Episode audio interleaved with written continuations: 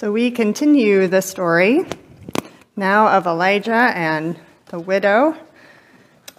so listen with me for this follow up story in verses 17 to 24. So after this son of the woman, the mistress of the house, became ill. His illness was so severe that there was no breath left within him. She then said to Elijah, What have you against me, O man of God? You have come to me to bring my sin to remembrance and cause the death of my son? But Elijah said to her, Give me your son. He took him from, his, from her bosom, carried him up into the upper chamber where he was lodging, and laid him on his own bed. He cried out to the Lord, O Lord my God, have you brought calamity upon the widow with whom I am staying by killing her son? Then he stretched himself upon the child three times and cried out to the Lord. O Lord my God, let this child's life come into him again. The Lord listened to the voice of Elijah. The life of the child came into the boy again, and he revived. Elijah took the child, brought him down from the upper chamber into the house, and gave him to his mother. Then Elijah said, See, your son is alive. So the woman said to Elijah, Now I know that you are a man of God, and that the word of the Lord in your mouth is truth. Friends, this is the word of the Lord. Thanks be to God. Let us pray. Oh Lord, in this life we are searching for truth. We are searching for a recognition of your face we are searching in one another, O Lord, and in this word today. So be our wisdom and our way, be our insight and our courage. Help us to see you anew through this word. And may the words of my mouth and the meditation of all of our hearts be acceptable in your sight, Lord, our rock and our redeemer. Amen. It seems that there are few heroes of the Bible, particularly the Hebrew scriptures, who loom quite as large as the prophet Elijah. Recall perhaps the Sunday school classroom of your youth or those that you have seen on TV, decked out with colorful images of these characters Abraham, Isaac, and Jacob, Sarah, Hagar, and Ishmael Joseph in his Technicolor dream coat, because that always adds a pop of color. Moses, both shoeless before a burning bush, and on Mount Sinai, wind-blown hair, commandments in hand. Miriam with her tambourine. King David, of course. Ruth and Naomi clinging to one another. Jonah in the belly of the whale. Esther, perhaps even the great judge Deborah. But there, Elijah the Tishbite, the troubler of Israel, as his nemesis King Ahab once sneered to him, there Elijah is, mocking the prophets of Baal, listening for the voice of God from a cave, mentoring his protege Elisha, ascending gloriously into heaven on a flaming chariot. Years ago, when I had the opportunity to teach religious education in primary schools in Belfast, Elijah was the only prophet featured in the curriculum. Let me tell you, I spent hours on the paper model of that fiery chariot to tell the story. It was a hit. It is Elijah, the great prophet, for whom our Jewish siblings hold a seat each annual Passover celebration, setting aside an extra cup of wine and keeping the door open should he choose to come this time to come back, the fulfillment of centuries of waiting. It is Elijah, the great forebearer of Jesus in our Christian tradition, prophet and miracle worker, friend to widows and raiser of the dead, with an ongoing open line to God, whom the New Testament authors most pull upon to tie together this long narrative of salvation? Yes, Elijah looms large in our shared story. And yet, the trouble we always run up against with these heroes of the faith, with these lauded tales of singular heroes in almost every case, is that every story inevitably is more complicated than we boil it down to be. Every person more nuanced, every situation containing so many other faces that we have easily blurred in our desire to focus in. As we refine and curate, as we Photoshop and perfect, as we create heroes and heroines from human beings, we forget that they are human. And while their bootstraps may be pulled well up, they did not achieve that entirely on their own. We forget that it is God, and God alone, who can act wholly independently from others. Yet, very intentionally, they choose not to, even 99% of the time. Surely, then, this is the case in the story of Elijah and the widow of Zarephath. As we lean into the text this morning, it is immediately on the heels of Elijah's pronouncement to the newly married King Ahab and Queen Jezebel King Ahab of Israel and Queen Jezebel of Sidon, you see, they were worshippers of Baal, a lower G god thought to control the rain and the dew.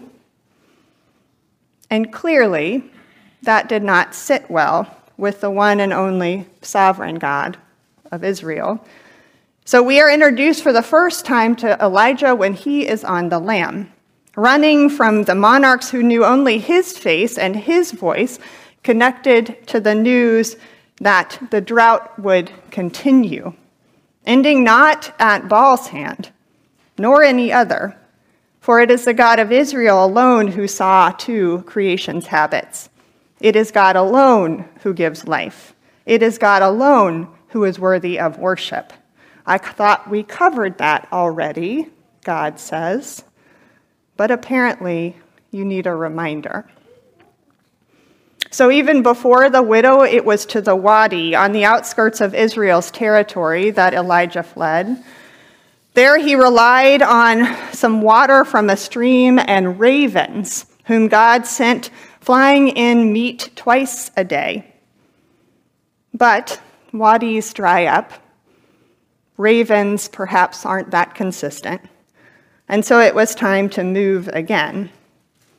We see from very early on, God was inclining a wisdom to this prophet that he would not sustain in this work alone.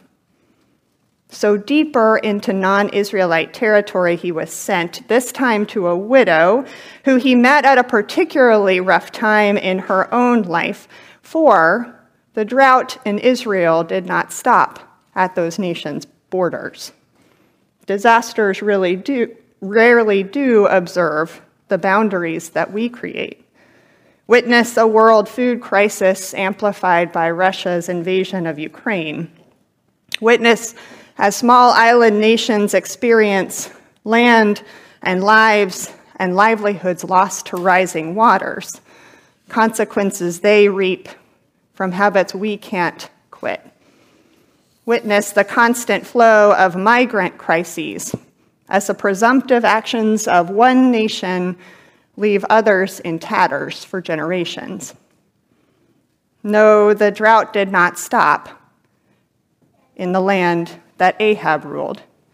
It bled over so that God drew together the one who had declared it and two who were about to die because of it.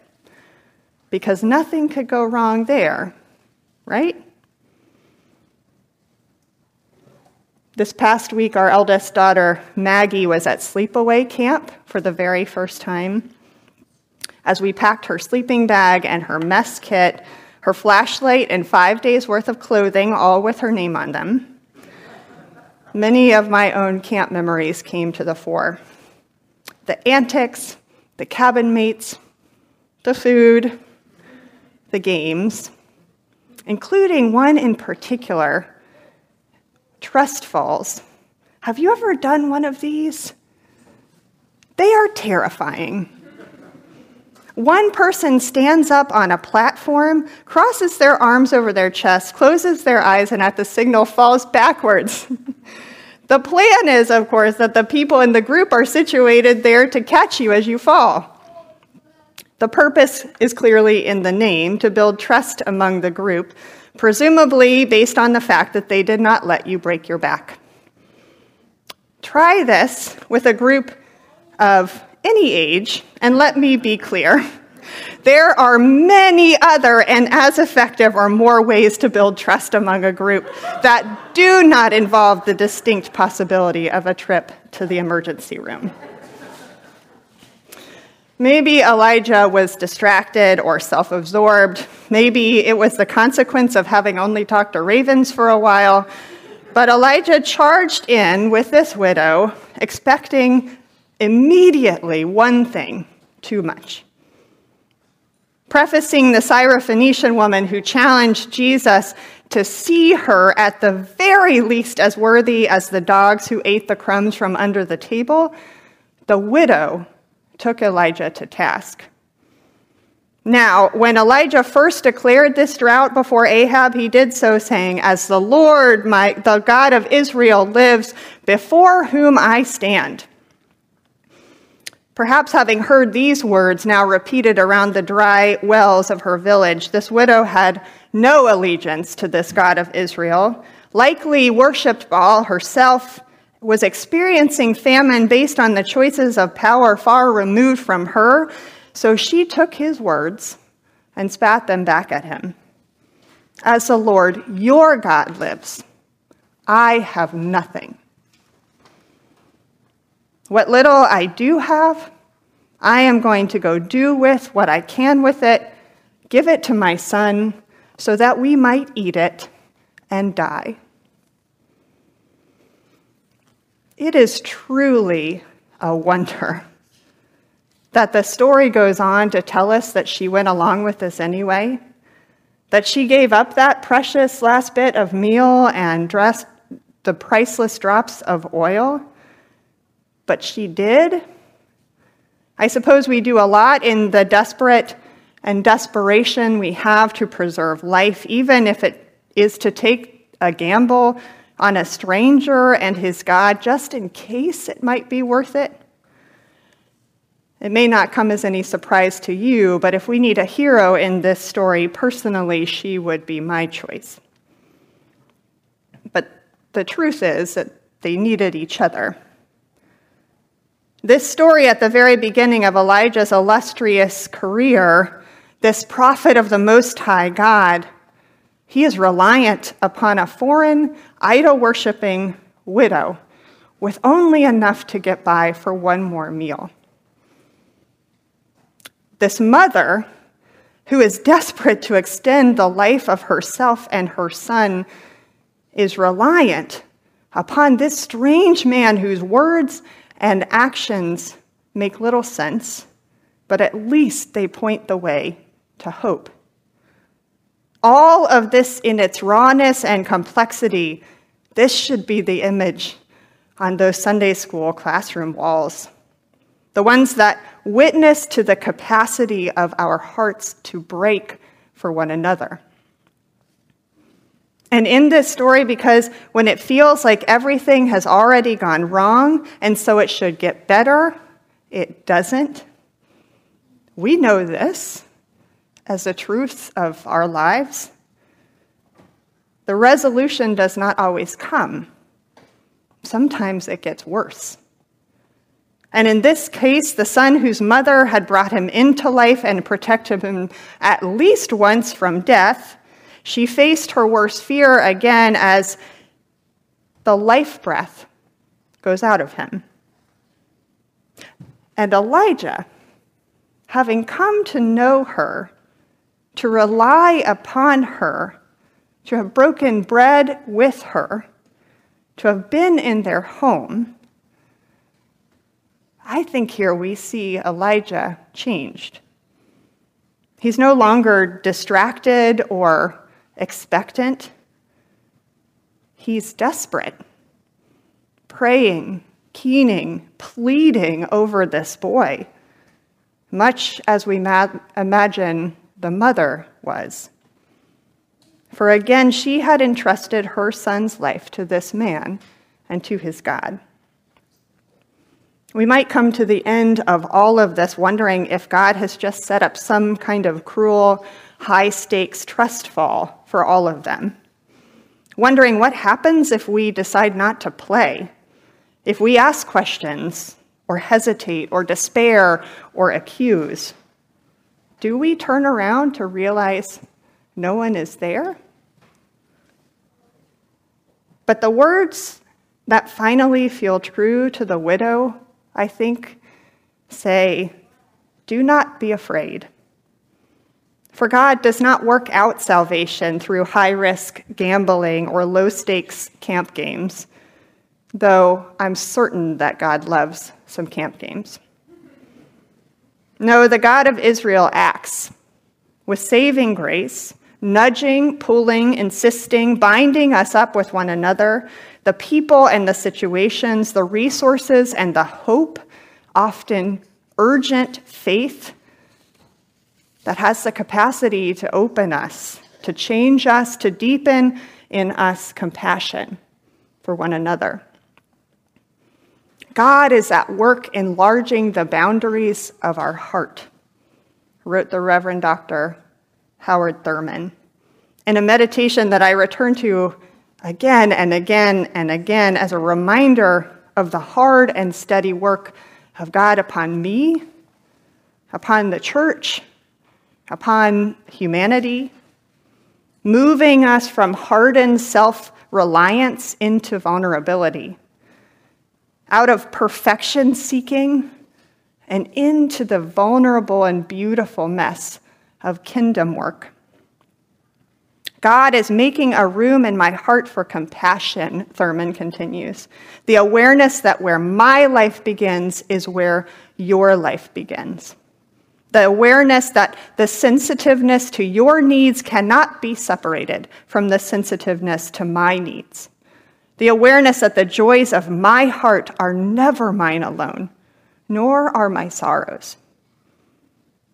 I want my boundaries to remain fixed, he says, that I may be at rest.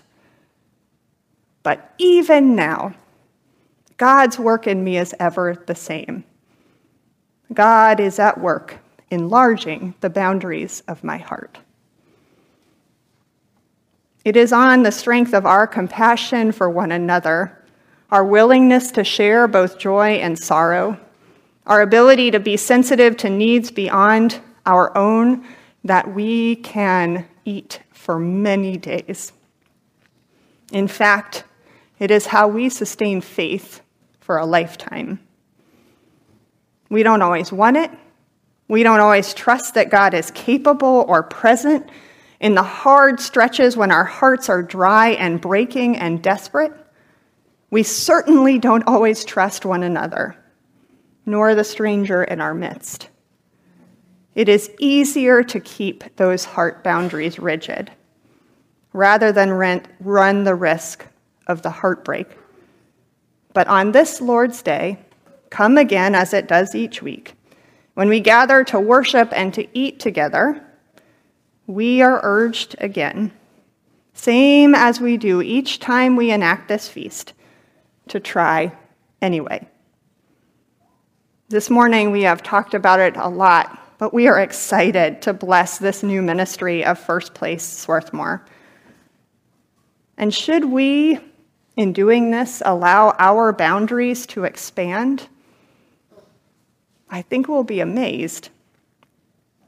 For it will not be in our actions alone, our generosity, our goodwill, or intentions.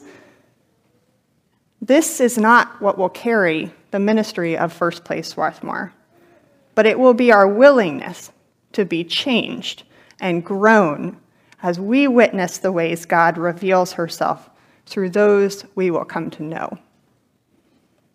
As we continue to spend time reflecting on the whys of our faith, you will find a basket with cards, and you are invited to use this now as you reflect on this question Who is God working through in your life to enlarge the boundaries of your heart? We are calling this a personal affirmation of faith because it forms the beginning of our response to Scripture and the word proclaimed. So I invite you now to be open to the Spirit's moving within you and to consider for these moments who is God working through to enlarge the boundaries of our heart. At the end of this, you will be invited to share this in the offering basket if you wish. Or if you are joining us online, please share this with your pastors in an email if you'd wish.